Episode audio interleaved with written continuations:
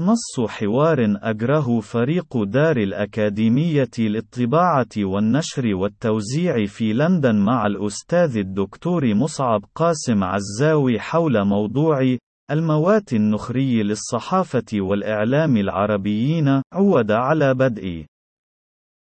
فريق دار الأكاديمية هل يمكن أن ترسم الملامح العامة لأطروحتك حول الموات النخري للصحافة والإعلام العربيين؟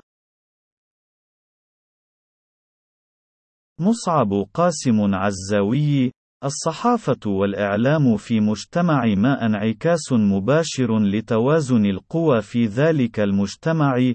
وحال المجتمعات العربية الفعلي هو حطام وهشيم اجتماعي مقيم يفصح عن نفسه في حالة من الكساح المعرفي والفكري العميم ليس لعقم بنيوي في المجتمعات العربية وإنما لأن شروط الاستبداد الشامل عمقا وسطحنا وعموديا وأفقيا في تلك المجتمعات لا تسمح بسوى ذلك.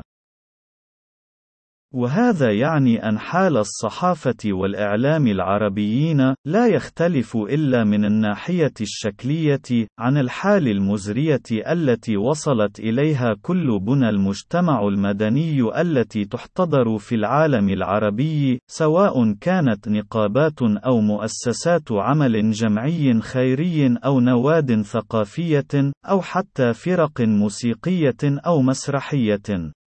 إلخ وتلك الحال الهشيمية لا تسمح فعليا إلا بصحافة معظم كوادرها على شاكلة وعاظ السلاطين ومحرر صفحات الفن والأزياء ووسائل إعلامية تحكمها الشروط التي يمليها السادة المتحكمون بتمويلها سواء كانوا من مؤسسات الدولة الأمنية أو من شركائها من النهابين وتجار الكمبرادور والوكالات الوكلاء المحليين للشركات العابرة للقارات، والتي تقتضي بتحول الأقنية الإعلامية لتصبح أبواقًا دعائية وأداة للبروباغندا، التي ليس من قائمة أهدافها الموضوعية أبدًا كشف الفساد والمفسدين، والتعبير العياني المشخص عن الدور الوظيفي للصحافة والإعلام الحر في كشف وتسليط الضوء على مكان من الخلل في آليات عمل المجتمع كخطوة أولى لا بد منها قبل أي جهد حقيقي يمكن أن يفضي إلى تطور إيجابي في ذلك المجتمع من منظار مصلحة السواد الأعظم من أبنائه وليس الفئات الاستبدادية المهيمنة على مقاليد السلطة والثروة والإعلام فيه.